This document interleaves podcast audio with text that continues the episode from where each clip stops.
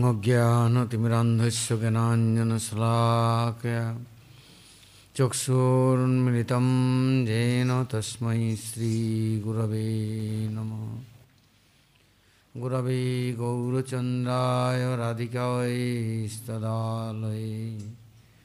कृष्णाय कृष्णभक्ताय तद्भक्ताय नमो नमः वञ्छाकल्पतरुभ्यश्च कृपा सिन्धुभैव च। पतितानां पावनेभ्यो वैष्णवेभ्यो नमो नमः। नमो महावदन्नाय कृष्णप्रेमप्रदायते। कृष्णाय कृष्णचैतन्यनाम्ने গৌরতিষে নম। জয় রূপ সনাতন ভট্ট রঘুনাথ, শ্রীজীবী গোপাল ভট্ট দাস রঘুনাথ। এছয় গোসাই করি চরণবন্দ যা হইতে বিঘ্ন অভীষ্ট পুরন। महाभावस्वरूपतं कृष्णप्रिया वरीयसी। ब्रह्मभक्ति प्रदेवी राधिके तां नमाम्यहं राधे वृन्दावनधिषे करुणामृतवाहिनी, कृपया निजपदाब्ज दास्यं मह्यं प्रदीयताम्।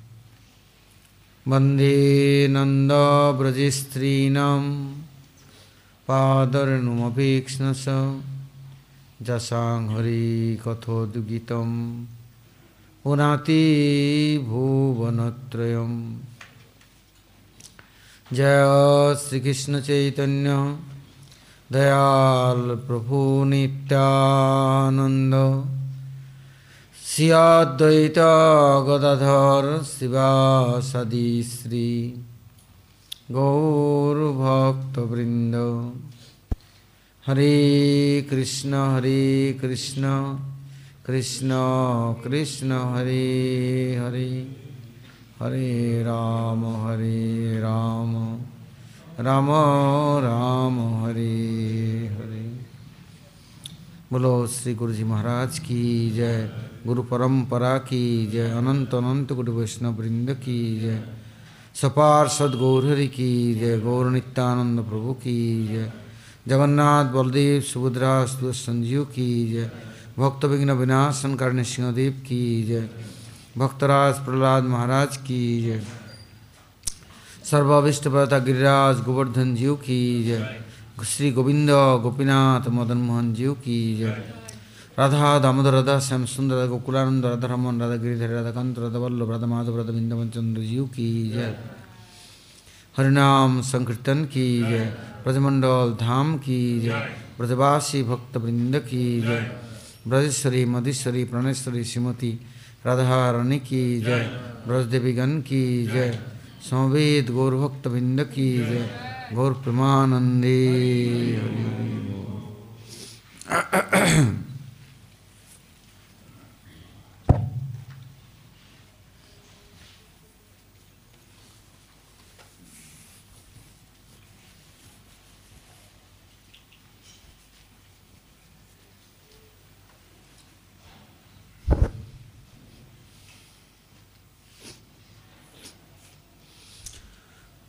अभी हम लोग गुरुवर्गों की कुछ महिमा, श्रवण कीर्तन करने की प्रयास कर रहे हैं।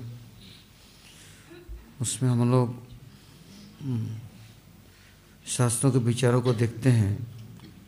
कहते हैं कि जे अन्य अरविंदाक्ष तो माने न तेजस्त भावात विशुद्ध बुद्ध हो आरोह्य कृष्ण परम पदम ततो अनादृत जुष्म धंग्रह कहते हैं, अपने आप को मुक्त मानते हैं कोई। कबीराज गुस्सा में लिखते हैं मुक्त अभिमाने से निंदे वैष्णव। भक्तों को देख कर के, उनके विचारों को देख कर के, कहते ये तो माया के एक कारीगर है, एक माया का मूर्ति है। अपने अपने बातों को जो पसंद वो शास्त्रों लेकर के हाँ मन मनी चलते हैं और दूसरों को चलाते हैं। संसार से मुक्त होने के लिए कोई भी बंधन को स्वीकार करना नहीं चाहिए अर्थात छोड़ देना चाहिए सब। ये जो जीव अज्ञान के द्वारा ब्रह्म बन गया, और ईश्वर अविद्याग्रस्त होकर के ब्रह्म अविद्याग्रस्त होकर ईश्वर बन गया। हाँ। जिस दिन ब्रह्म ज्ञान मिल जाएगा मैं ब्रह्म हूँ सभी ब्रह्म हैं ऐसा ज्ञान हो जाएगा उस दिन मुक्ति हो जाएगी। कहते दशरथ महाराज की मुक्ति नहीं हुई। कहते नंद आदि की मुक्ति नहीं हुई। वसुदेव महाराज बड़ा भाग्यशाली थे। वसुदेव महाराज ने सब नवजोन्द ऋषि और नारद ऋषि सबके पास ये प्रार्थना की कि मैंने हाँ, भगवान का तो पुत्र तो मान लिया अपना। किंतु मैंने मुक्ति के लिए कुछ उपाय नहीं की कैसे मेरा मुक्ति होगा? हाँ। नवजेंद्र ऋषियों ने यज्ञ करने के लिए बोला था। जब नारद से आ गए यज्ञ बंद कर दी बोले आपके पास प्रार्थना है मुक्ति कैसे मिले? हाँ। ये बंधन में मैं पड़ गया।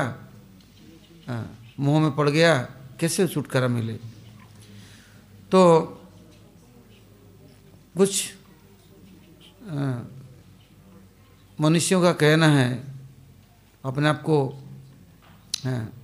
श्रेष्ठ मानते हैं। वो कहते हैं कि क्या, ब्रह्म ही सब जीव बने हैं, अज्ञान के द्वारा, और इस परमेश्वर ही अविद्याग्रस्त होकर के ईश्वर बने हैं। जब अविद्या हट जाएगा राम कृष्ण ये सब ईश्वर तत्व है। ये लोग अविद्याग्रस्त होकर के अब आकर के ईश्वर बने हैं। जब अविद्या हट जाएगा, वो ब्रह्म में लीन हो जाएँगे। और जीव भी अज्ञान के द्वारा जब ब्रह्म जीव बन गया, अज्ञान हट जाएगा तो जीव भी ब्रह्म हो जाएगा। इसलिए ये नैतिक विचार और जितना शास्त्रों के निचोड़ सार है, केवल एक ही है मुक्ति के लिए। कैवल्य को प्रयोजनम। केवल मुक्ति ही प्रयोजन है। और भगवान के विलीन हो जाना हाँ इससे बड़ा कोई और उपाय नहीं। जो यदि भगवान से हम अलग रहते हैं तो हाँ, हम उस समय अलग समझते हैं तो, तो हमें उस समय माया पकड़ लेगी। फिर हम हाँ, जातनामय शरीर मन बुद्धि अहंकार चित्त सूक्ष्म शरीर इसके द्वारा बहुत कष्ट पाएँगे और दूसरों को कष्ट देंगे ये उन लोगों का विचार है इससे वो जीव कहते हैं सर्वम खोलिदम ब्रह्म सभी ब्रह्म है और ध्यान किंचन हाँ और दूसरा कुछ ब्रह्म के बिना कुछ नहीं है हाँ बस तत्तमसी मैं भी ब्रह्म हूँ तुम भी ब्रह्म हो और अहम ब्रह्मास्मि ये सब महावाक्य है। इसका जप करो और इससे मुक्ति मिलेगी। जब महाप्रभु नवद्वीप धाम में अविरुद्ध हुए तो क्या कहते हैं? महाप्रभु कहते हैं, काशी से काशी से पढ़ाए बेटा प्रकाशानंद से मोर देह करे खंड खंड। वाराणसी में मायावती का गुरु हाँ प्रकाशानंद सरस्वती। वो हज़ारों लाखों शिष्य करोड़ों बनाया क्योंकि सभी ब्रह्म है। तुम भी ब्रह्म, हम भी ब्रह्म। तो कोई विचार ही नहीं है। तुम कुछ भी करो, तुम ब्रह्म हो। पाप थोड़ी लगेगा। ब्रह्म को पाप टप नहीं लगता है। ये भूल जाओ, ज्ञान कर लो कि मैं ब्रह्म हूँ। बस। और तुम कुछ भी करो। कोई दोष नहीं लगेगा। पाप ही नहीं लगेगा। पाप है क्या चीज़? पाप पुण्य है ही नहीं कोई चीज़। ये तो कल्पना है। मैंने पाप किया, मैंने पुण्य किया। ये सब कुछ भी नहीं है। इससे महाप्रभु कहते हैं मेरे को मेरा हाँ शरीर को खंड खंड करते अर्थात ब्रह्म को निराकार निर्गुण अनादि अव्यय अनंत हाँ, उनको स्थापित करते हैं। अर्थात उनके स्वरूप को नहीं मानते हैं। तो महाप्रभु उस समय कब की जब बच्चों को स्कूल में पढ़ा रहे हैं तभी बोल रहे हैं। अब उनको तो विकार है नहीं ब्रह्म का।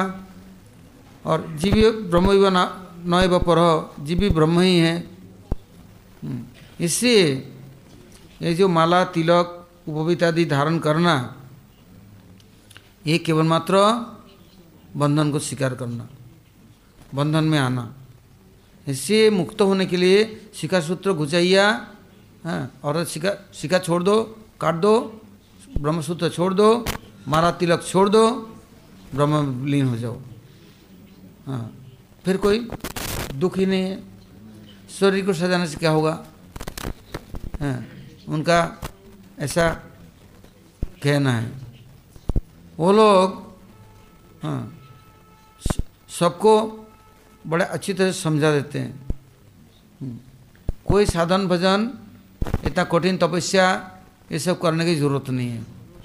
बस यही ध्यान करो जप करो तप करो। अहम ब्रह्मास्मि मैं ब्रह्म हूँ। हाँ, और नास्ति किंचन और कुछ है ही नहीं ब्रह्म के अलावा। तो इसके पीछे हाँ, तत्वाचार्य मध्याचार्य आए उन्होंने खंड विखंड कर दी। बहुत। आचार्य रामानुज आए विष्णु स्वामी आए निम्बादित्य आए सबने हाँ उन लोग को कितना भी खंड विखंड किया किंतु वो नहीं सुनते हैं। वो न मानते हैं। और सबको बोलते हैं ये तो माया की बात करता है। साधका नाम हृदर्थ है ब्रह्मण्य रूप कल्पना। साधक के हित के लिए कल्याण के लिए ब्रह्म के रूपों की कल्पना की जाती है। हाँ, क्या? पंच उपासना देवी दुर्गा गणेश।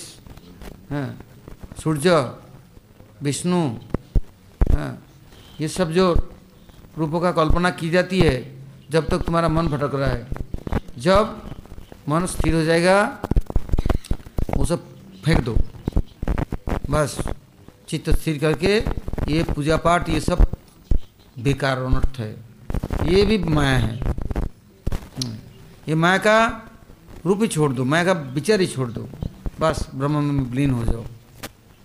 इसी वो लोग हैं। ये जनेऊ पहनना, तिलक करना या कंठी पहनना, इसके एकदम घोर विरोधी है। यहाँ तक कि रामानुज संप्रदाय में भी वो लोग कंठी नहीं पहनते हैं। वो लोग कहते हैं कि यदि कंठी पहना तुलसी हाँ तो जब गले में कंठी पहन लिया, जब नहाएँगे धोएँगे, उसका जल कहाँ जाएगा? हमारे पैर में जाएगा। तो कितना बड़ा पाप होगा? इससे कंठी नहीं पहनना है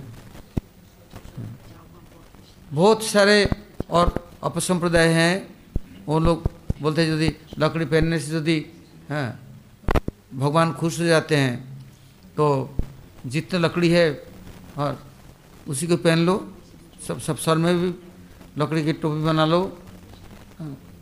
विभिन्न प्रकार के कुतर्क और प्रचार लेकर के जगत को ठग दे, वंचित करते हैं तो जब आचार्य लोग जगत में आविर्भूत होते हैं और वो लोग प्रचार प्रसार करते हैं जीवों को उचित शिक्षा प्रदान करते हैं जीवों कल्याण के लिए आत्मज्ञान के लिए हाँ उदारता के साथ उनको हाँ अपनाते हैं और सद्गुणों से परिपूर्ण कर देते हैं तब हाँ, जीव अपना आत्मदत्त के ऊपर चलने के लिए हाँ सामर्थ्य प्राप्त करता है। इसके पहले कितने बहकाने वाले, कितने हाँ बुलबुले में लाने वाले, कितने कितने ड्रामा करने वाले, नोटंकी वाले, कितने जगत में विचार और आचार लेकर के गोष्ठी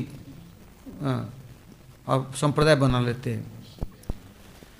तो एक समय गुवाहाटी में आसाम में महाराज लोग सब प्रचार के लिए गए। तो वहाँ पर एक है हंकर देव। उनको, उनके भाषा में शंकर देव को लोग हंकर बोलते हैं।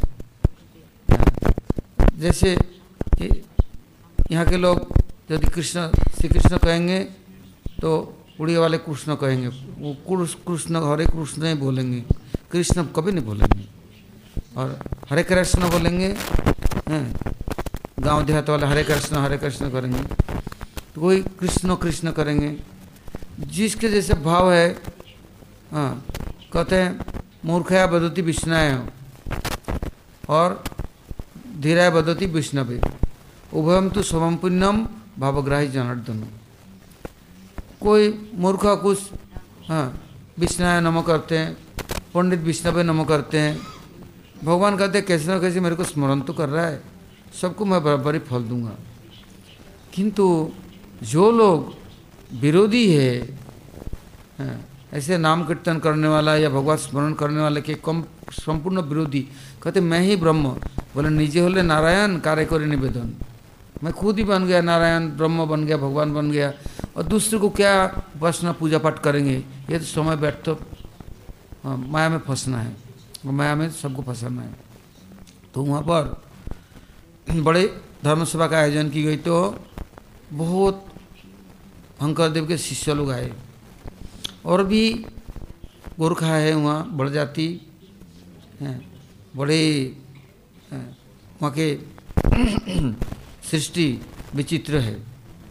ऐसा सृष्टि तो भूत न भविष्यति अन्य कोई सोच भी सकते हैं कैसे आवे तो आए और कैसे दल के दल आए, और बैठे, और वहाँ सभा मंडप हरिकथा में ये नियम होता है, जब कोई आचार्य लोग जाते हैं, नगर संगठन होता है प्रभात फेरी, फिर दोपहर को महाप्रसाद होता है, शाम को धर्म सभा होता है उसमें सब लोगों को निम निमंत्रण दिया जाता है। तो कोई भी किसी का प्रश्न हो सकता है, वो रख सकते हैं।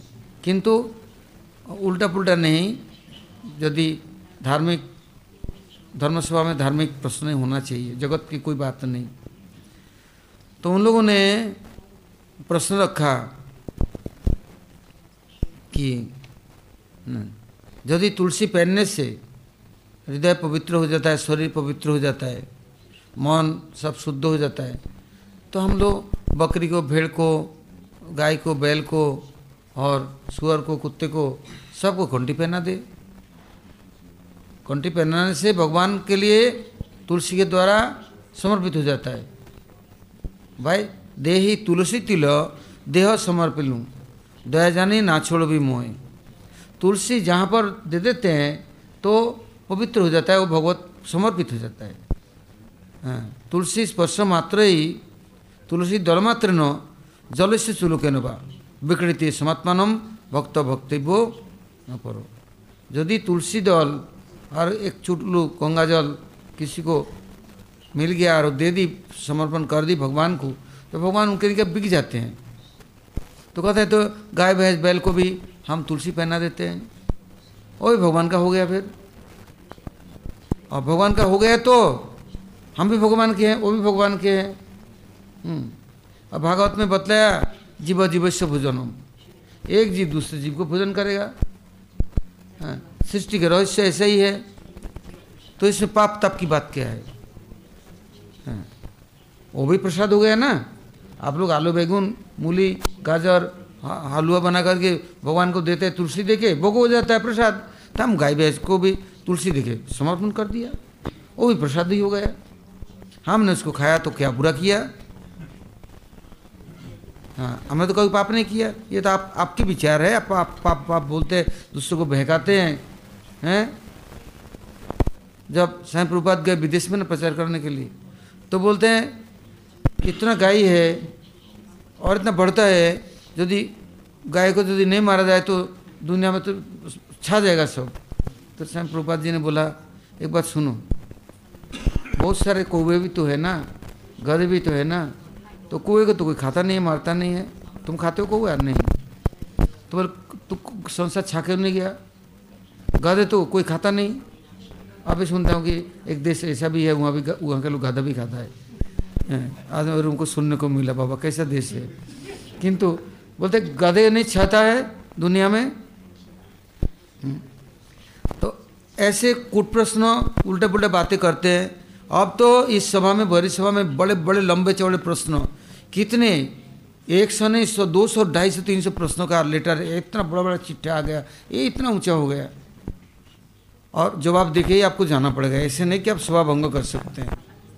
वे तो ईंट पत्थर और नादानी, क्या होगा कोई आग लगेगी, कोई पता ही नहीं। वो बढ़ जाती है, गुरखा है। वो भी साधारण नहीं है। तो जबकि एक सबके, अंकदेव के लोग सब एक मत हो गया। सारे जनता, आपने बोला, तुलसी स्पर्श मात्र ही पवित्र हो जाता है, प्रसादी हो जाता है। भगवान को तुलसी देके समर्पण करके तब वो प्रसाद को स्वीकार करना चाहिए, अब जीविका निर्वाह के लिए। तो उन्होंने बोला हमने क्या पूरा की? हम बकरी नहीं, मुर्गा, टर्की, जितने हाँ कुत्ते, बिल्ली, सबको तुलसी पहना देंगे, और भगवान को दे देंगे। भगवान का प्रसाद हो गया, अब हमें हमें क्या चिंता है? वहाँ के लोग क्या करते हैं? कुत्ते को अच्छी कर गुड़ और चावल खिलाएगा कच्चा, और खिला करके पेट भर, जितना खा सकता है, ठूस ठूस के खिलाएगा। खिलाएगा चारों पैरों को बाँध करके उल्टा लटका देगा और नीचे से आग जला देगा। तो बाल फल जल जाएगा और कुत्ते का पेट फूल जाएगा, कुत्ता मर जाएगा, पेट को फाड़ेगा और गुड़ चावल पक गया अंदर में। उसको निकालेगा, बोले कुत्ता पीटा। थोड़ा थोड़ा बांटेगा और कुत्ते का मांस बांटेगा। ऐसे लोग हैं। और कैसे लोग हैं? बाप बूढ़ा हो गया ना, दस गाँव को न्योता देगा कि आज हमारे बाप का भंडारा है। और हाथ पैर बाँध कर छप्पड़ को फेंकेगा। फिर गिरेगा, फिर फेंकेगा, फिर गिरेगा, फिर फेंकेगा। ऐसे कहते जब तो मर नहीं जाए, मर गया तो और ढोल ढाक पिटता रहेगा, फिर एक एक टुकड़ा करके सबको बांट देगा। ये हमारे बाप का भंडारा है। हमारे बाप को शरीर को हमने भंडारा कर दिया, लुटा दिया, सबको दे दिया। और सब ले करके बस घर में, आज दादा का हमारा हाँ शरीर है हमारे पास। सबसे बड़ा प्रसाद है। उन्होंने सौ साल तक तो बहुत तपस्या किया ना वो तपस्या हमारे पास में फल आया। तो ऐसे तो लोग हैं जिसमें निर्दय, निष्ठुर, कोई नीतिवादी नहीं। और उन लोगों ने प्रश्न किया तो हमारे पूज्यपात त्रिविक्रम महाराज थे, उनका तो खून खोला, उन्होंने बोले, मैं मैं जवाब दूँगा। तो परम गुरु महाराज बोलते, नहीं, तुम भी बैठो अभी, और पवन महाराज बैठे, ये नारायण महाराज बोलेंगे आज। आज इनको जवाब देना है, क्योंकि इनके बिना ये संत नहीं होंगे। क्योंकि स्रोत कहीं से चलता है, हैं, किंतु समुद्र के जगह मिलता है। और यदि पहले यदि नदी सूख गई, सूर्य देवता ने पानी भी ले लिया और कोई कैनल चैनल काट जैसे जमुना जी का ले लिया पूरा पानी। अब जमुना जी में जाओ तो कुछ भी नहीं मिलेगा आपको। कोई बहकान, बहकाने वाला ऐसे लेके भाग जाता है। तो ऐसे स्रोत होना चाहिए जो स्रोत को समाप्त न कर सके। तो ये महाराजा जवाब देंगे। तो महाराज जी के पास, हैं, जब परम गुरु जी ने आदेश दे दी, उन्होंने उठ करके परम गुरु जी को, सब वैष्णव को, बड़ा स्टेज, बीस फुट ऊँचा, कितना बड़ा स्टेज बनता क्योंकि जनता इतने दस दस हज़ार, पंद्रह पंद्रह हज़ार जनता। तो महाराज जी सबको प्रणाम प्रणाम करके तो महाराज जी कहते हैं हाँ भागवत में हाँ वैष्णव जी ने लिखा है जीव जीवस्व भोजनम। एक जीव दूसरे जीव को हाँ भोजन करके उसका आहार बनाएगा। किंतु एक नियम और भी बना दिया। क्या? यज्ञेश्वर हरि के प्रीति के लिए यज्ञ का विधि बनाया। उस यज्ञ में, गोमत यज्ञ में गाय को बलि चढ़ाएगा। असमत यज्ञ में अश्व को बलि चढ़ाएगा। कहीं हिरण कहीं नर बलि भी है, मनुष्य का भी बलि चढ़ता है। ऐसा भी है। तो किंतु ऋषि महर्षि, तपस्वी ब्रह्मषि राजस्वी, वो लोग हाँ बलि का मतलब उपहार देना। सबसे बड़ा बलि है आत्मबलि। अपने आत्मा को प्रभु के चरणों में सदा के लिए नौछावर कर देना। उनके सेवा में नित्यकाल के लिए समर्पण कर देना। तो ऋषि महर्षि लोग क्या करते थे, जहाँ गोमेद यज्ञ होता था, गायों को बड़े बड़े गाय ले आया, उनको बलि दिया, उपहार दे दिया। जब शाम को पुनः मंत्रपुत करके वो गाय को जीवित कर देते और कैसे सुंदर नवजोबन संपन्न। फिर महाराज जी ने उसके लिए प्रमाण के लिए बतलाया। एक ऋषि एक दिन यज्ञ शुरू किया सुबह तो ब्रह्म मुहूर्त से गो गोमत यज्ञ गाय को बोली चढ़ाया। अब यज्ञ पूर्ण पूर्णाहुति दे के वो समाधिस्थ हो गए। क्योंकि जो आत्मा है, ये शरीर के बंधन में पड़े हैं, उस आत्मा को निकाल करके भगवान के चरणों तक तो पहुँचाने का जिनमें सामर्थ्य है वही यज्ञ के अधिकारी है। बोली उपहार दे सकता है। नहीं तो हम उसके लिए दंड के भागीदार बनेंगे। किसी को छल कपट किया तो। तो शाम को जब वो ऋषि गाय को पूर्ण जीवित कर दिया, उनको नवजीवन संपन्न कर दिया तो देखा उनके शरीर में कुछ अंगहीन है। यहाँ दाहिने तरफ़ में दो हड्डियाँ नहीं हैं, कुछ मांस नहीं है, गड्ढे से हैं। ऋषि आश्चर्यचकित हो गया, क्या मैं जब यज्ञ किया था, कोई असुर, राक्षस आकर के, कोई दानव आकर के चोरी कर ले, खा गया? क्योंकि उनका काम यही है, विघ्न करना। ये गाय तो अपूर्ण हो गया। इनके ये कहाँ गया? दो हड्डी और मांस, गड्ढा है। तो जब दोबारा ध्यान में बैठे, क्या देखा? ऋषि के जो पत्नी, वो गर्भवती थी। उसको लाल लाल मांस देख करके लालच हो गया। सोचा हिरन होगा। तो उसमें से चोरी करके मांस के टुकड़ा उठा करके हड्डी समेत लेके भग गई। और जाकर के उसने रस्सी बनाया और खा भी लिया। और जब वो खाल और हड्डी देखा, ऋषि जान रहेंगे, इससे ज़मीन में गाड़ दिया। और मांस पूरा खा नहीं सके तो पानी में फेंक दिया। और जो खून के बूंदे लाते समय गिर गया, ऋषि ने मंत्रबुद्ध कर जीवित कर दी। और जो पानी में जो मांस फैल फैला दिया, वो चलने लग गया। तेज़ी से, साई साई करके। क्योंकि उनको तो जीवन शक्ति मिल गया। हाँ जैसे गाय होते हैं तो गाय से वो मछली बने विशाल मछली और ऐसी चित, चितकबरी, उसका नाम हो गया गजार मछली। वो पानी में चलने लगे और बड़े शक्तिशाली सारे और वो को हाँ परास्त करके, खा पी करके बर्बाद। मतलब वो देश देश का राजा बन गया, वो पानी के मस्त राजा बन गया। और जो हड्डी और चमड़ा गाड़ दिया था ज़मीन में, हड्डी से जीवन शक्ति मिलने पर लहसुन निकल आया। ऐसे सफ़ेद, ऐसे रेशा हड्डी की, वो लहसुन निकल आया। और जो खाल गाड़ दिया, उसमें से प्याज निकल आया खाल ऐसे दुर्गंध। और जो खून के बूंदे गिरे उससे मसूर की दाल निकल आई। और जो ज़मीन में गाड़ दिया है हाँ, उससे गाजर निकल आया। हम्म, गाय से गजर गाय से गाजर गाय से मसूर और प्याज और लहसुन ये पाँच तत्व प्रकट हो गया। और उसके पेट में जो संतान ऋषि बोला ये हिंदू के विरोधी म्लेच्छ जन्म लेगा। ये जवन होगा, म्लेच्छ होगा, सब विरुद्ध कार्य करेगा। यदि कोई पत्तल के इस स्तर पे खाएगा तो उल्टा करके खाएगा।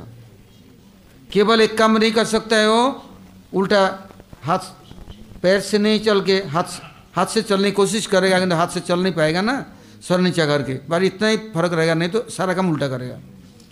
जब पुष के महीने आएगा मलमास छोड़ देगा तो उसमें वो शादी ब्याह करेगा। चैत के महीने में करेगा। चातुर्मास समय ही उनका सब उल्टा उल्टा करेगा।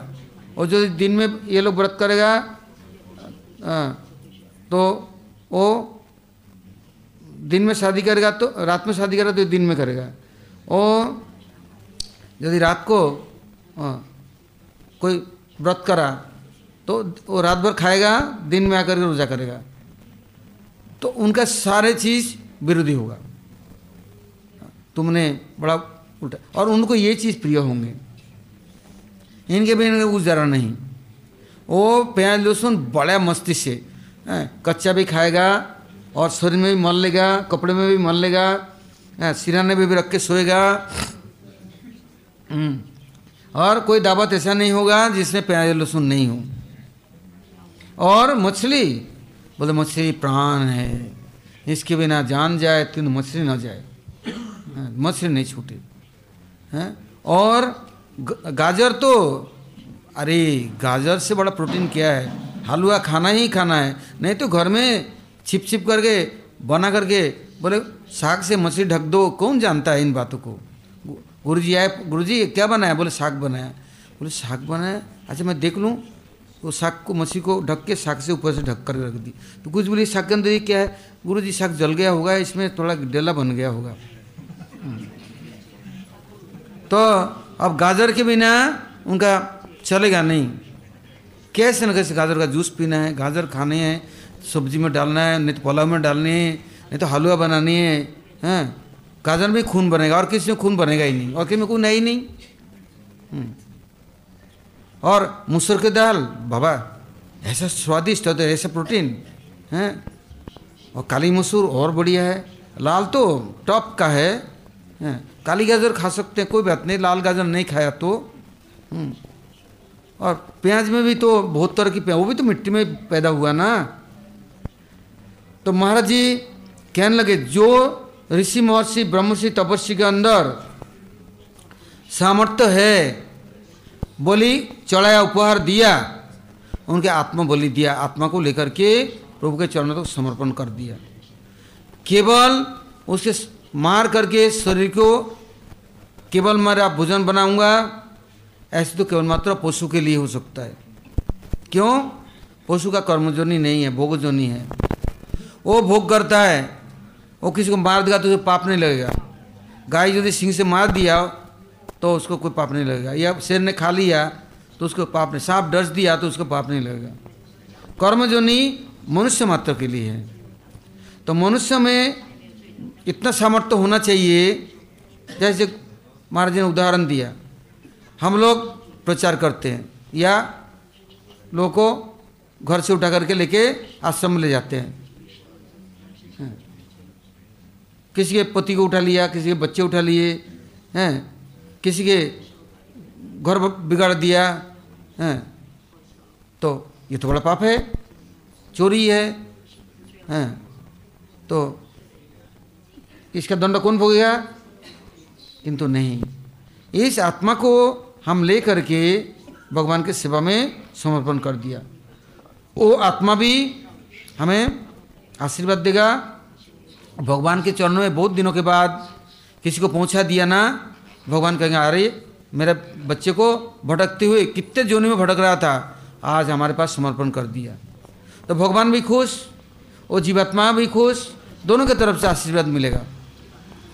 किंतु शरीर यात्रा निर्वाह के लिए वो तामसी वस्तु, हैं, अपवित्र पदार्थ, उसको नहीं ग्रहण करना है। क्यों? गाय के दूध बहुत है। गाय को क्यों खाओ? गाय के दूध पियो हैं। वो फल, औषधि फल है। कौन सा? उसका बीज नहीं नष्ट करो। फल के जो गुद्दा है, उसको ले लो। हैं? बीज को छोड़ो। बीज खाना बीज खाना। नष्ट मत करो। जो वस्तु केवल मात्र शरीर यात्रा निर्वाह के लिए ग्रहणीय है, उसके लिए भी विधि विधान दे दिया। हाँ। अवस्तु ग्रहण कर सकते हो। किंतु ये जो अश्वमेध यज्ञ गोमेध यज्ञ बड़े बड़े ऋषि महर्षि करते थे, वो उस जीवात्मा को प्रभु के सेवा में सदा के लिए समर्पण कर दिया। वो प्रभु का सेवक हो गया। जैसे महाराज जी कहते हम लोगों ने जैसे बच्चे को उठा के लाया, किसी को घर से उठा के लाया, भगवान के चरण में समर्पण कर दिया तो इसमें उनका कल्याण, हमारा भी कल्याण है। ऐसी कोई भी प्राणी सामर्थ्य है तो उसको ये पंचभौतिक शरीर से हटा करके उसको भगवत चरण में दे दो। तो उस समय महाराज जी ने कहा, किसी एक समय महाराज जनक ने बड़े बड़े ऋषि महर्षि को बुलाया शास्त्रार्थ के लिए। जब बुलाया, बोले, देखो, जो शास्त्रार्थ में हार जाएगा, उसको ये तालाब में फेंक दिया जाएगा, मार दिया जाएगा। अब अष्टावक्र ऋषि के पिता जमदग्नि ऋषि, वो भी आए थे। और वो शास्त्र में हार गए। उनको फेंक दिया समुद्र तालाब में, मर गए।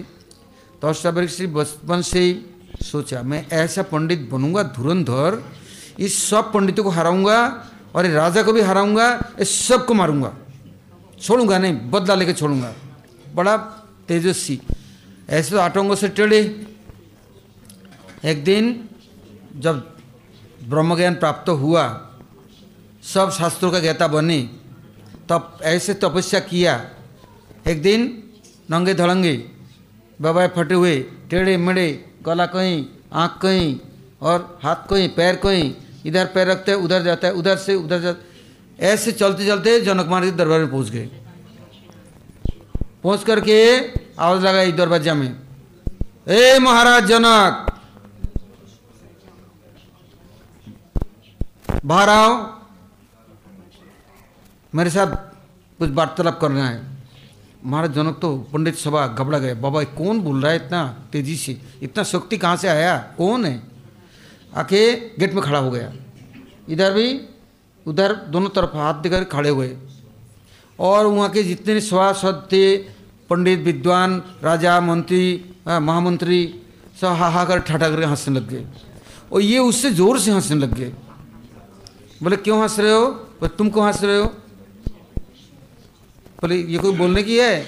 ऐसे आठ रंगों से टेढ़े और नंगे धड़ंगे आकर गेट में खड़ा हो गया दोनों तरफ़ हाथ दे करके और चिल्ला रहा है तो कौन नहीं हंसेगा?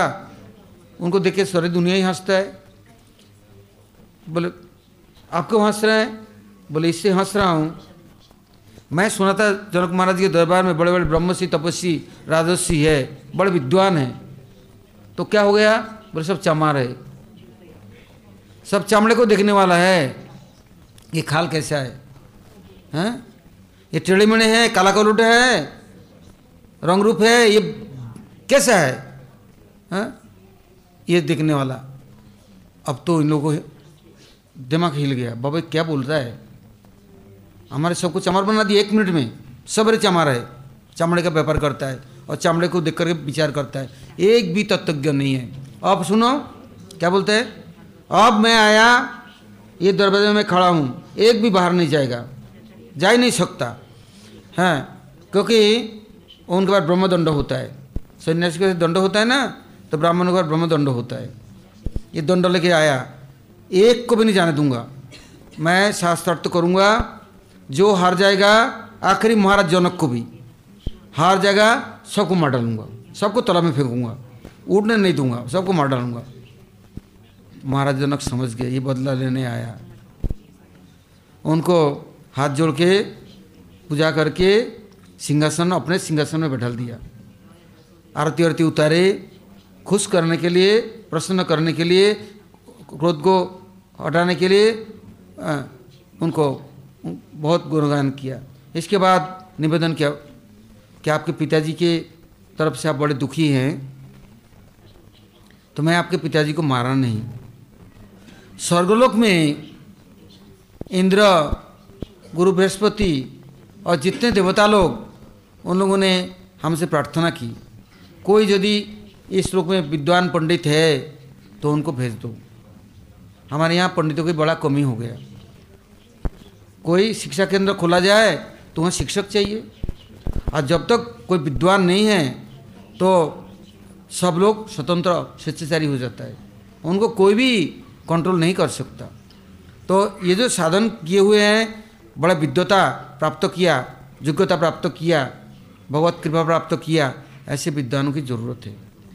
तो मैंने उनको पांचभौतिक शरीर तो जाएगा नहीं। तो कुछ अग्नि के ज़रिए जा सकता है, कुछ जल के ज़रिए जा सकता है, कोई मिट्टी के ज़रिए जा सकता है हवा के ज़रिए जा सकता है, कोई आकाश के ज़रिए जा सकता है। पाँच तत्वों में पाँच रास्ता है, मार्ग है। अधिकांश लोग शरीर छोड़ता है तो वायु के साथ आकाश में चला जाता है। भ्रमण करता है, बहुत टाइम लग जाता है उनको। कब उनको उद्धार होगा उनको पता नहीं, जो वायुमंडल में जाएगा। कुछ लोग हाँ अग्नि में प्रवेश करते हैं, जैसे ब्रह्माग्नि, हैं, वो लोग तपस्या के द्वारा सर सर से आग निकल आया, सारा शरीर जल जाता है। वो बहुत शीघ्र ही उत्तम परम गति प्राप्त करता है। और कुछ कैसे होता है? हाँ, मिट्टी में हाँ, गड्ढा खुदा उसमें जीवित समाधि ले ली। और कुछ लोग क्या करते हैं? हाँ, जल समाधि लेते हैं।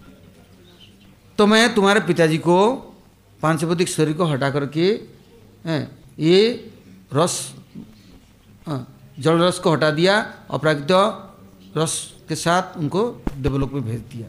अब ये चलो, तालाब के पास मैं तुम्हारे पिताजी को बुलाता हूँ। तो जनक महाराज जी ने उनका आह्वान की स्वर्गलोक से। आया, आकर बोले, बेटा, मुस्कुराने लग गए। तुमने मुझे देखने के लिए और मेरा कृपा के भाजन बनने के लिए तुम बहुत प्रयत्न किया। मैं बड़ा प्रसन्न हूँ। और तुम्हारा जो ये आठों अंग टेढ़े हैं हैं तो कहते हैं काना खोना भेंगुर तीन शैतान लेंगुर। जो काना होता है ना उससे बड़ा शैतान नहीं होता। और जो लंगड़ा होता है वो भी एक शैतान का नंबर वन और भेंगुर जो तोती तोती बोलता है ये तीनों से दूर बच के रहना है। हाँ, हाँ, इसे नियम है बोल दिया काना खोड़ा भेंगुर तीन शैतान लेंगुर। पूछ है उस शैतान काल पूछ ये। ये क्या बोलेगा, क्या करेगा, कब क्या करेगा, कोई अता पता नहीं है। और झूठ बोलने में तो ऐसा माहिर है। मैं कब बोला? किसने देखा? किसने सुना? तुमने गलत सुना। ये सुनने की तुम्हारा गलती है। मेरा थोड़ा गलती है। मैं कभी ऐसे बोल ही नहीं सकता हूँ। तो तुमको, आपको। अभी तुम बोला ना, फिर आपको। मैं ऐसे कभी बोल ही नहीं सकता हूँ। मैं ऐसा इंसान ही नहीं हाँ। ये बड़ा विचित्र है। तो बोले देख तेरे टेढ़ांग है ना? अब मैं तेरे को संपूर्णांग सुंदर हाँ बना देता हूँ और बहुत भजन साधन किया और मेरे कृपा आशीर्वाद है। और देखो ईर्ष्या हाँ, तेज राग भय ये सब हाँ, बोले ये सब साधु का हाँ, परिभाषा नहीं है। साधु के चरित्र में नहीं होना चाहिए। तुम उनसे प्रार्थना करके जान सकते थे, उनको अपमान करके तिरस्कार करके और सबका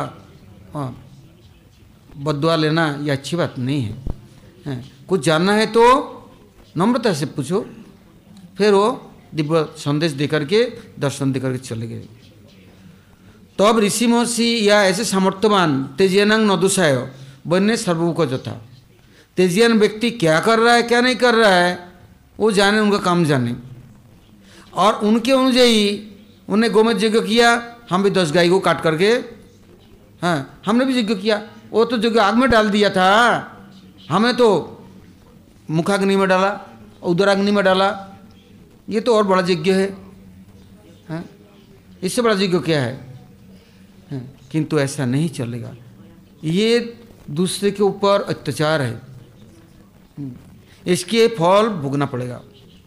अब तो फिर प्रश्न आता है कहते कोई गाय तो हाँ, बड़े सुख से जीते बड़ा प्रसन्न पालते हैं उसको पूजा करते हैं और कुछ गायों को लेकर के हैं कसाई लोग हैं कसाई खाना में ले जाके गर्म पानी से हैं तेज़ी से डालते हैं कितना चीख चिल्लाते हैं खार उधड़ जाता है फिर उसको मारते, काटते। कुछ लोग तो ऐसे हैं, आज थोड़ा काटा खाया पशु थोड़ा काटा खाया, एक साथ में मारते नहीं। कितना कष्ट देते पशुओं को, हैं? तो वो भी दोबारा ऐसे ही जन्म लेगा। फिर उनकी भी ऐसे दुर्दशाएँ होंगे। और जो लोग गाय की पूजा किया, सेवा किया, आराधना किया, तपस्या तो किया, हैं? उनके यदि हैं अभिष्ट से ऐसा जन्म मिला भी ना तो उसकी, वो भी ऐसी जगह जाएँगे जहाँ उनकी पूजाएँ होंगी, आरती उतारेंगे, उनके दिव्य सेवा होगा। इससे मनुष्य मात्र के लिए, भोजन के लिए भगवान ने कमी नहीं छोड़ा। जब सृष्टि रचाया था, ब्रह्मा जी के पास यही खबर आई कि आप सृष्टि रचा रहे हैं और सृष्टि तो ध्वंस समाप्त हो रहा है। बोले, क्यों? बोले, एक दूसरे को पकड़ कर बलवान दुर्बल को खा जाता है। फिर सृष्टि कैसे रहेगा? और इनको तो भूख इतने हैं सब खाई जा रहे हैं। जैसे कुंभकर्ण अकेला ही। एक दिन जगदा था पूरा विश्व खा जाता था। समाप्त तो सब एक दिन में। हाँ, बंदर भालू नहीं हाथी घोड़ाओं को मुँह में ऐसे ही डाल देता। हाँ, जैसे आप कभी जाएँगे ना नदी किनारे या तालाब के किनारे तो वहाँ ना एक काला कपा पक्षी दिखेगा जल कौआ बोलते हैं उसको। वो पानी में डुबकी लगाता है। इतने से तो कौआ।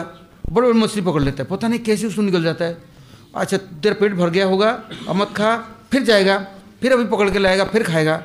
वो सारा दिन खाता है, इतना सा कौआ उसका पेट भी नहीं बड़ा होता है। हैं? और ना तो बड़ा शरीर भी बनता है, और खाए जा रहे सब रे, मारे जा रहे हैं। ऐसे भी कुछ इंसान होता है, राक्षसी, माया उनके ऊपर है, सारा दिन खाए जा रहा है। किंतु कहाँ पहुँचाता है, कैसे करता है, कोई पता ही नहीं। देख देख हैरान। किसी एक समय कोई देवता आया मत में तो रात को ऐसे ही बहुत खजूर के गुड़ का खीर बना। तो भोग लगा करके एक बाल्टी तो बड़ा बाल्टी रख दिया। सुबह सबको बाल भोग में दे जाएगा। तो सुबह पूछा, भाई, खीर कहाँ था खट के नीचे? बोले, देव, देवता लोग आए थे और आकर मुझे बोले, भाई, एक बात सुन ये जो सुंदर खीर है, ये देव भोग है। यदि तुमने ये खीर नहीं खा लिया पूरा तो तुमको हम छोड़ेंगे नहीं, हम तुमको मार देंगे। ये भोग को कभी भी रख देना नहीं चाहिए, बचा के नहीं रखना चाहिए। भोग प्राप्ति मात्र न भक्तव्य जब भी मिले तभी ग्रहण कर लो। कैसे छोड़ दिया इन चीज़ों को? तो वो मैंने फिर क्या किया? बोले, मैं उठा, थोड़ा खाया, फिर सो गया, फिर उठा, थोड़ा खाया, फिर सो गया। करते करते सुबह तक पूरा बाल्टी खाली हो गया। और बहुत अच्छी बात है भाई। देवता का भोग तुमने पा लिया, तुम भी देवता बन गए, अब कोई चिंता नहीं। फिर मुझे बोला, आपको हरिकथा सुनाना है, क्लास देना है, गुरुजी ने बोला। तो मैं, भाई, एक शर्त है। तो क्या? जो तुम्हें बाईस रोटी, पच्चीस रोटी एक बार में एक थाली में खा लोगे तो मैं तो क्लास दूँगा, नहीं तो मैं हरिकथा नहीं बोल, क्लास क्लास नहीं देता। हम्म। क्या देखा? ऐसे मुट्ठी उठाया बीस पच्चीस रोटी खा गया। कुछ भी नहीं है। दही की हाड़ियाँ दस किलो खा गया एक बाल्टी रसगुल्ले खा गए। इस ये क्या होता है? ये तो पानी है रस है, है? तो पृथ्वी जब ब्रह्मा जी ने सृष्टि की ऐसे दिव्य अवस्था। माने सब कुछ भोजन कर जाना कुछ नहीं बचना। ब्रह्मा जी बोले कहाँ गया सबरे सृष्टि? सब खा गया। तब ब्रह्मा जी ने भगवान से प्रार्थना की, प्रभु, क्या करे? इनका तो भूख नहीं मिट रहा है। कैसा सृष्टि किया रहस्य? क्या सृष्टि किया मैंने? हैं? इनको भूख मारी। खाली खाए जा रहे पत्ता भी खा रहा है, कंदमूल भी खा रहा है फल फूल भी खा रहा है, आदमी भी खाए जा रहा है, औरत भी खाए जा रहा है, मानी कुछ भी छोड़ता नहीं। हम्म। वो क्या करे अब? तब भगवान ने, भगवान के पास प्रार्थना की। भगवान ने ये अक्षय तीज आ रहा है, वैशाख में आता है, अक्षय तीज के दिन। बोले, ठीक है। मैं हाँ लक्ष्मी से कहा, लक्ष्मी जी, देखो, कुछ इनको दो, जिससे कि इसका भूख मिटे शांति हो, शक्ति प्राप्त करे और इनके अंदर क्रोध नहीं रहे और जीवों को ऐसे ही नष्ट न करे। इनको भोजन शांति और तृप्ति हो जाए। तो लक्ष्मी जी ने भगवान के प्रसाद सबसे पहले इस जगत को पृथ्वी देवी को दिया। है कि ये कभी समाप्त तो नहीं होगा।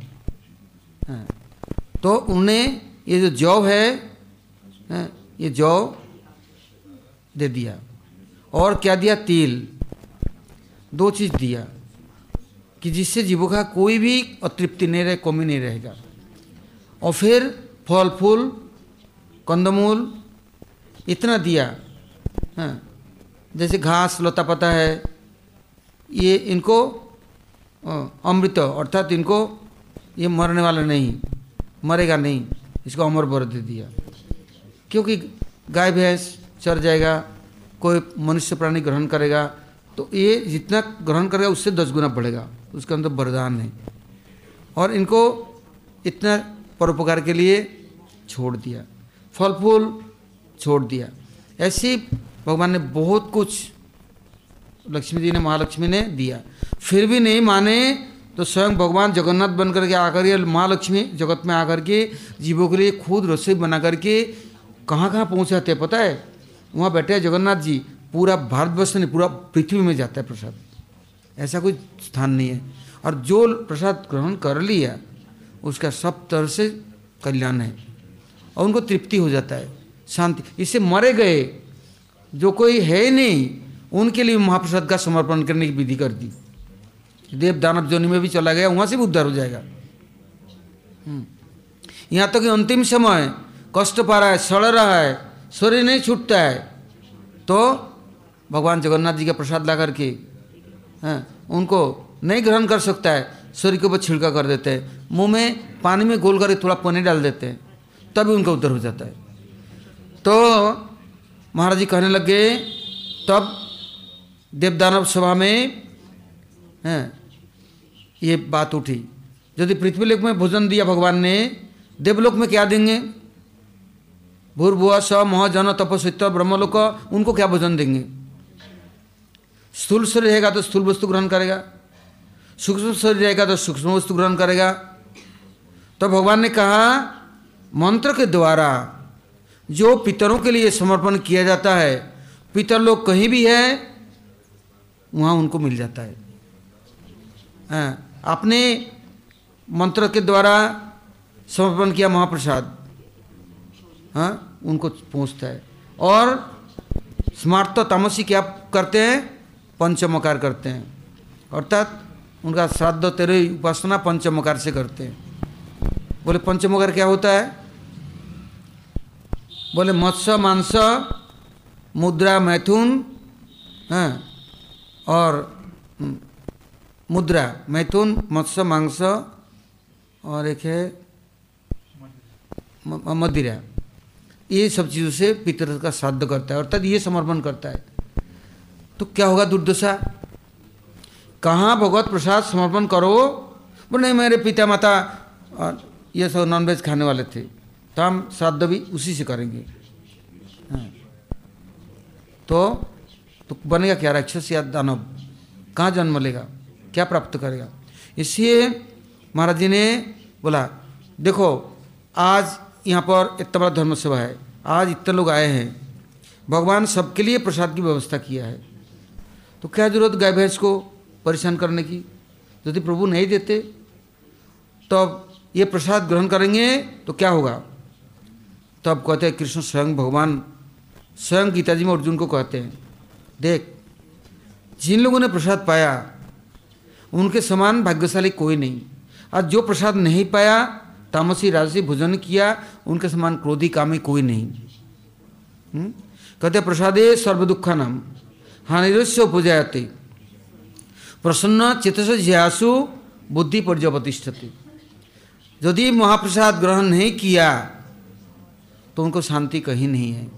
तुम तो मांसाहारी हो, तुम कौन सा शांति प्राप्त किया आज तक? कौन सा सुखी हो? दूसरे को दुखी करके कोई सुखी नहीं होता। इससे जो भगवत प्रसाद भगवान को निवेदन किया जा सकता है, जो शास्त्र का विधि है, उसको समर्पण करके उसको ग्रहण करो, पर शांति मिलेगा। सब दुख जाएगा। आनंद समुद्र में निमज्जित हो जाओगे, परमानंद प्राप्त करोगे। हम्म। महाराज जी का वो वाणी और भाषण। हैं? बास। कितने प्रभावशाली हुए उस दिन का प्रसाद? हैं? हमारे साधु का नियम है, कहीं भी जाते हैं ना, हम लोग तो गुरु महाराज के साथ बहुत जगह गए तो देखा, गुरु महाराज जी चाहे आधी रात को जाओ चाहे कभी भी जाओ, ब्रह्मचारी बर्तन माजेगा, ब्रह्मचारी रसोई बनाएगा और ब्रह्मचारी नहीं तो सन्यासी बनाएगा। हाँ और परिवेशन वही करेगा, हैं? और सबको खिला पिला करके जो बचेगा, ग्रहण करेगा, नहीं तो भूखे रहेगा पहले भोजन नहीं करेगा। और कोई गृहस्थी घर गया, भक्त हैं गुरु महाराज कहते थे, इनको तकलीफ़ नहीं देना है, उद्वेग नहीं देना है, बदुआ नहीं लेना है कि हम वज़न नहीं बने, भार नहीं बने उनकी। उनको भी प्रसाद खिलाओ, सेवा करो, प्रसन्न करो नहीं तो हम पाँच दिन रहेंगे वो तो पागल हो जाएगा। हैं? हाँ? कितने हज़ार हज़ार लोग आएँगे? कैसे कर सकता है? हाँ? यहाँ तक कि मैं देखता मैं महाराज से कभी जयपुर जाता तो महाराज जी जाते हैं दाल चावल तेल घी आटा लेते वहाँ जाके पैसे देते बाज़ार से सब्ज़ी ले आ और बना इनके बर्तन वर्तन मांज के रसोई से बना के इनको भी खिला पिला के और फिर मेरे को देना। किंतु ऐसे थोड़ी होने देता कि, कि गुरु जी आए तो पहले वो खाएँगे फिर गुरु जी को देंगे। फिर गुरु जी के प्रसाद पा लिया तो बोले, नहीं, मैं देखूँगा इनको क्या खिलाते हो। क्योंकि अपन जीवन निर्वाहाने उद्वेग न दिवे पर उपकारी निज सुख पास पासरिवे अपने जीवन निर्वाह के लिए दूसरे को उद्वेग नहीं देना है। अपने सुख सुख के पीछे दूसरे को दुखी करा, नहीं परोपकार के लिए अपने सुख को भूल जाओ। हम्म। तो महाराज जी ने इतना भाषण दिया। क्या हुआ? शाम को रात को प्रसाद सर पाके गए कि नहीं? दूसरे दिन सुबह, हैं, सब लोग अपने कंदमूल फल फूल सूखे फल और वहाँ से जंगल के घास के बीज जो लोग लेते हैं, ऐसे पोटली बाँध बाँध करके सर में ले ले करके और जयकारा देते हुए, हैं, और सब आए और ढेर कर दी वहाँ एक चावल बनता है, उसका नाम है बोका चावल, बोका राइस। मतलब उसको पानी में भिगो दो, रात को। सुबह तब आप पक के तैयार हो जाएगा। पानी फानी नहीं चाहिए, आग डग नहीं चाहिए। अपने आप पकता है वो। है। तो और मोटे मोटे होते हैं। वो लोग पानी में भिगो देते हैं, उसी को खाते हैं। किंतु उनका प्रवृत्ति तो पहले वैसे ही था। हाँ मार, काट, दहाड़, आग लगा, उसको खाओ, पियो। बस कितना सुधर गया। है। कैसे? तो इसलिए साधु के वचन में, हैं, वो शक्ति है, प्रभावशाली है, हैं, और उनको समझाने का तरीका से नहीं, यदि आचरणशील नहीं हो तो समझाने से कोई मानेगा भी नहीं, सुनेगा भी नहीं, हैं, और क्या है, साधु लोग तपस्या करते हैं परोपकार के लिए, और वो भगवान के पास प्रार्थना करते हैं तो प्रभु सुनते हैं हैं, उनके वैष्णवेर आवेदने कृष्ण दयामय यह एहन हमारे प्रति हवन सदैव। यदि वैष्णव लोग यदि हमारे लिए प्रार्थना नहीं करते हैं तो हम कितना भी उछल कूद करें, कितना भी भागा दौड़ी करे या तप जप करे, कुछ फल नहीं आएगा। वज्र आटू नहीं फंसका गेरू चाहे कितना भी कर लो, कौन, कहे कौन फल दे, सुने कि भगवान सुनेगा ही नहीं। हैं? इसलिए क्या कहते पता है?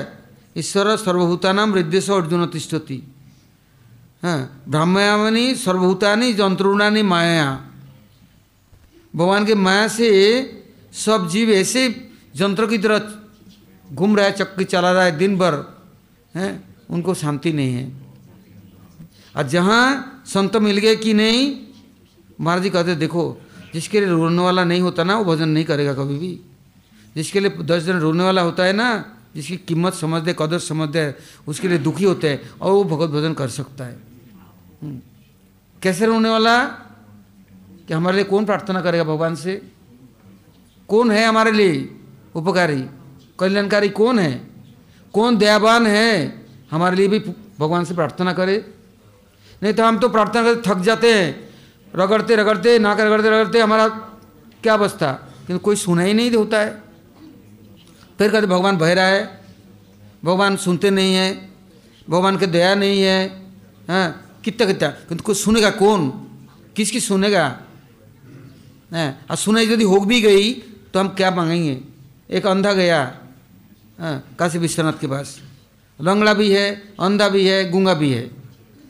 तो वहाँ जाकर पढ़े, खाए नहीं, पिए नहीं, सुना शिव जी भोलेनाथ बड़े प्रसन्न और बड़े जल्दी खुश हो जाते हैं और बध देते। हैं तो भोलेनाथ के पास जाकर बैठ गए सो गए पड़े हैं, भूखे मर रहा है। तो शिव जी देखा कि सब चले गए, कि क्यों नहीं जा रहा है? ये क्या कर रहा है? लंगड़ा लूड़ा कहाँ से आया? है? अंधा? और गूँगा कहाँ से आया? क्या चाहता है? क्योंकि वहाँ अन्नपूर्णा देवी है। किसी को भूखे नहीं रहने देते। किसी को दुखी नहीं रहने देते। यहाँ तक तो कि कोई मरने जा रहा है ना तो शिव जी कानों में जाके राम नाम मंत्र, तारक मंत्र, ब्रह्म दियाते हैं उद्धार के लिए। इसलिए करवट लेने के लिए वाराणसी जाते हैं। लास्ट हैं, आखिरी स्थान है वाराणसी। वहाँ करवट लेने जाते हैं हैं। कहते हैं राण साड़ और सन्यासी। ये तीनों है वाराणसी। हम्म। और वृंदावन में क्या है? हैं, बंदर, बाई और बाबा जी ये तीन है, वृंदावन के, हैं, अधिष्ठात्री। देवता। तो देखो शिव जी पूछते हैं क्या चाहता है? क्या किससे आया? तो मेरे को कुछ कृपा करो। आशीर्वाद दो वर दो। वर देख, एक वर मांगना, दो नहीं मांगना। एक ही दूँगा, दो मांगेगा तो तीन कुछ नहीं दूँगा, एक ही मांगना। ठीक है, एक ही मांगूँगा। तो क्या? बोले, मैं अपने आँखों से अपने नाती को हाँ सोने के थाली में दूध भात खाते हुए देख सकूँ, लाड़ लड़ा सकूँ, प्यार कर सकूँ? तो बताओ, उसका तो शादी भी है ही नहीं। तो नाती कहाँ से आएगा? बेटा कहाँ से होगा?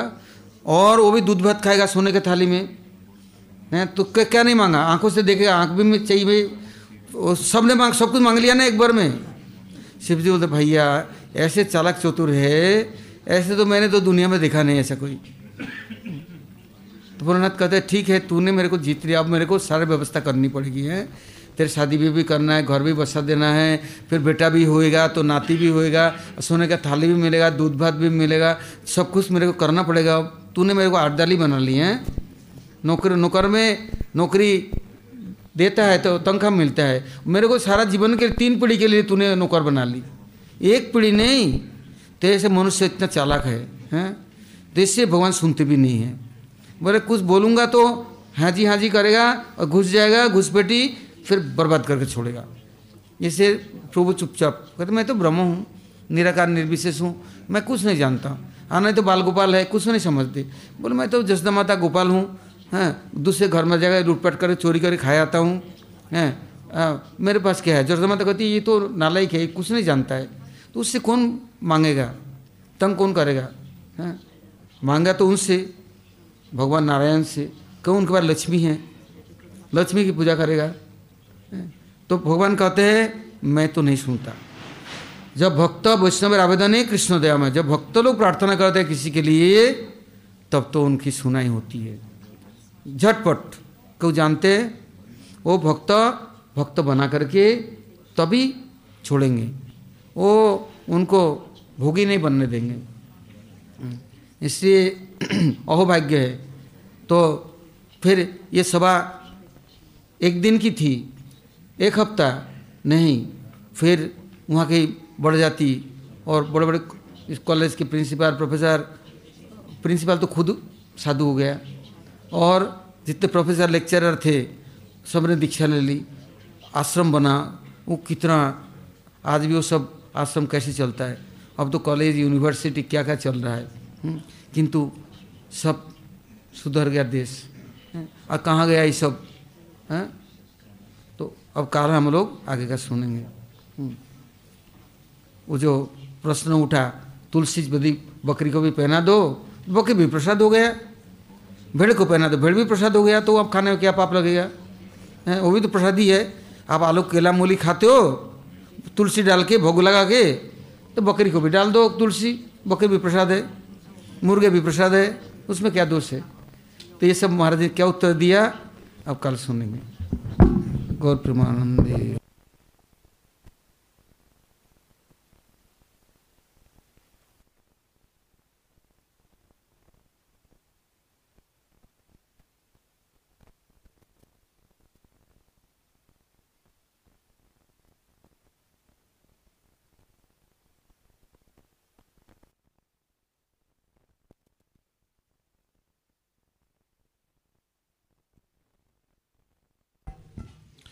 হরি বলে মোদে গৌরায়ল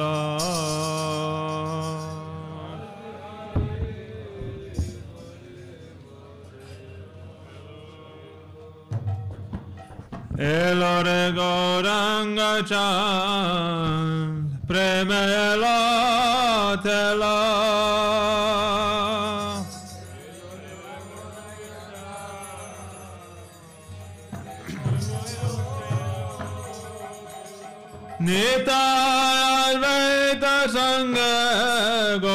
में पासिला संग। हरि बोल मद गोर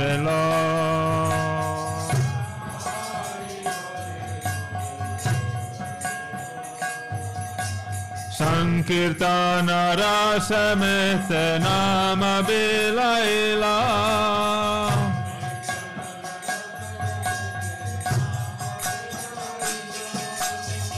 नाम राधे से प्रेम जगत शैला नाम हटेश से प्रेम। हर बोले मोडे गौरला।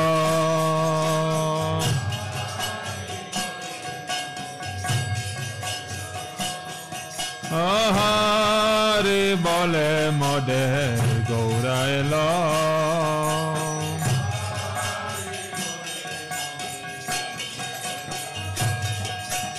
ಗೊದ್ರುಮವಸಿರಾಯ ದುಃಖದುರಗಲ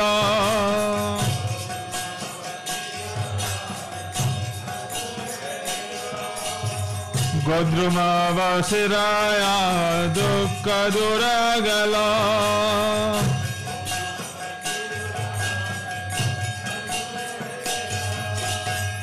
भक्त वृंद संग से हट जगाइला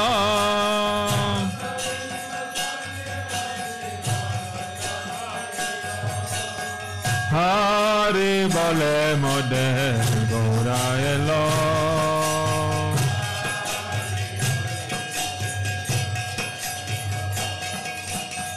हरे बोले मोदे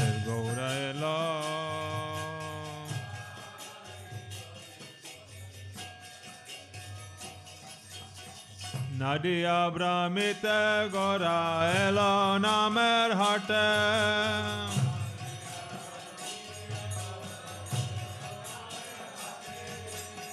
Nadia Bramite Gora Elona Merhate.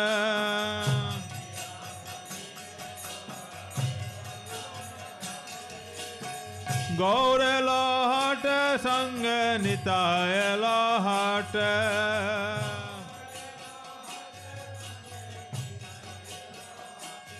আমার গৌরেল হাট সঙ্গ নিতায়ল হাট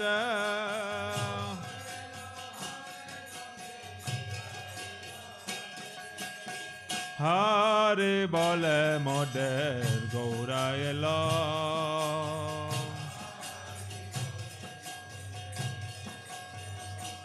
হরে হারে বলে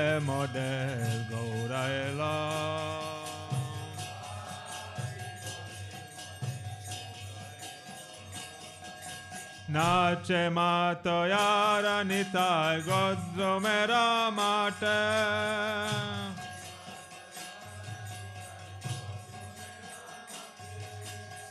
नाचे मात यार निताय गोद्र मेरा माट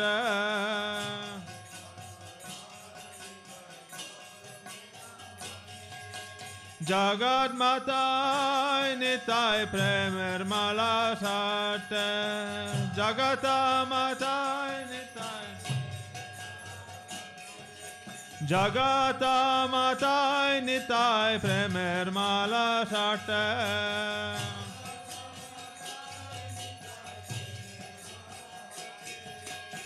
হারে বলে মদে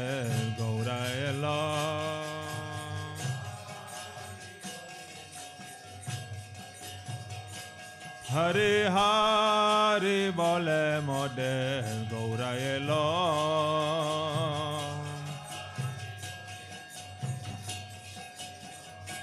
तोरा देख के जा रे तोरा देख के जा रे अद्वैतारी भक्त वृंद नाच गाट गाट।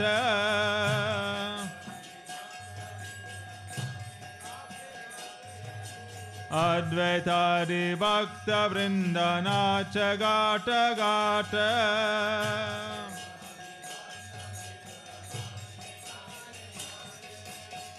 पलाया दुरंत कली परिया विभ्राट।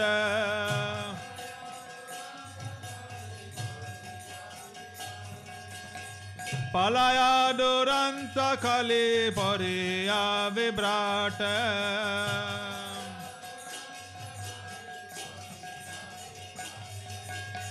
হারে বলে মদের গৌরায় ল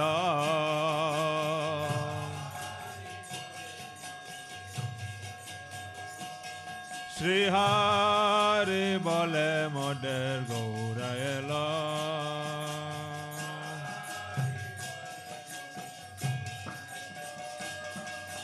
Kisuke basila jiv gora chander nate.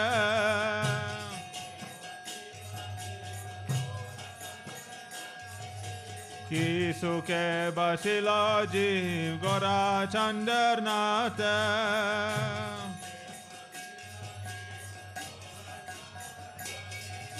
देखिया सुनिया पसंदीरा वो का फाटे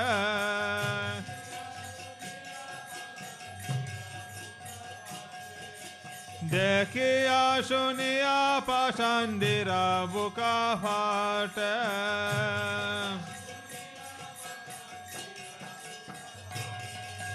হারে বলে মদের গৌরা এলা।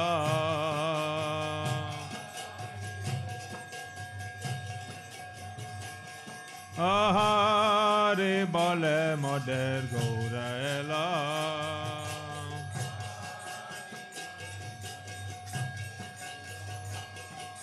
Elore Gauranga Chan Prema Elatela.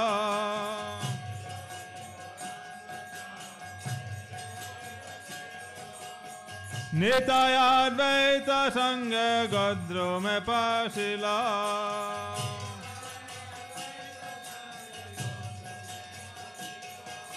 Hare Bale Mode Gaura Elatela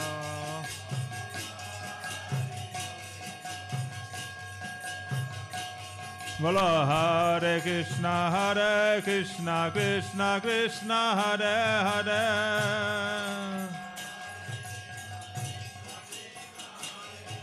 Hare Rama Hare Rama Rama Rama Hare Hare.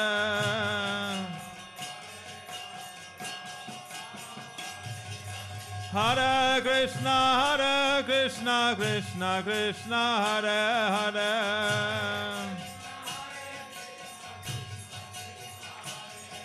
Hare Rama Hare Rama Rama Rama Hare Hare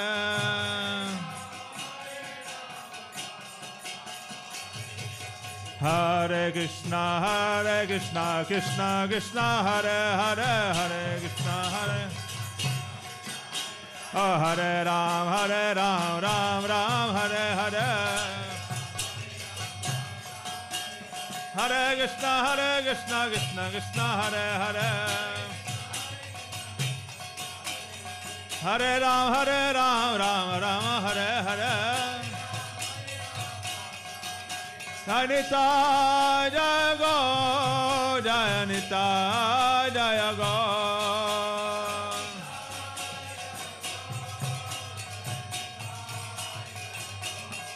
Nitaya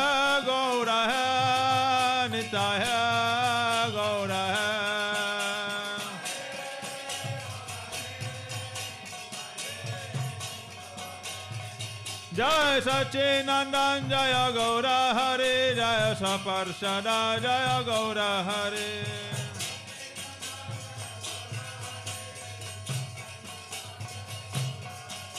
Jai Sachinandan Jaya Gaura Hari Sachinandan Jaya Gaura Hari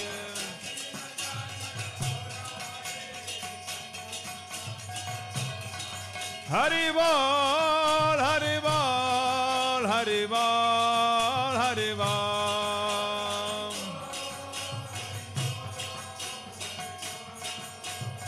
Nitai गौर हरि बोल हरि बोल हरि बोल हरि बोल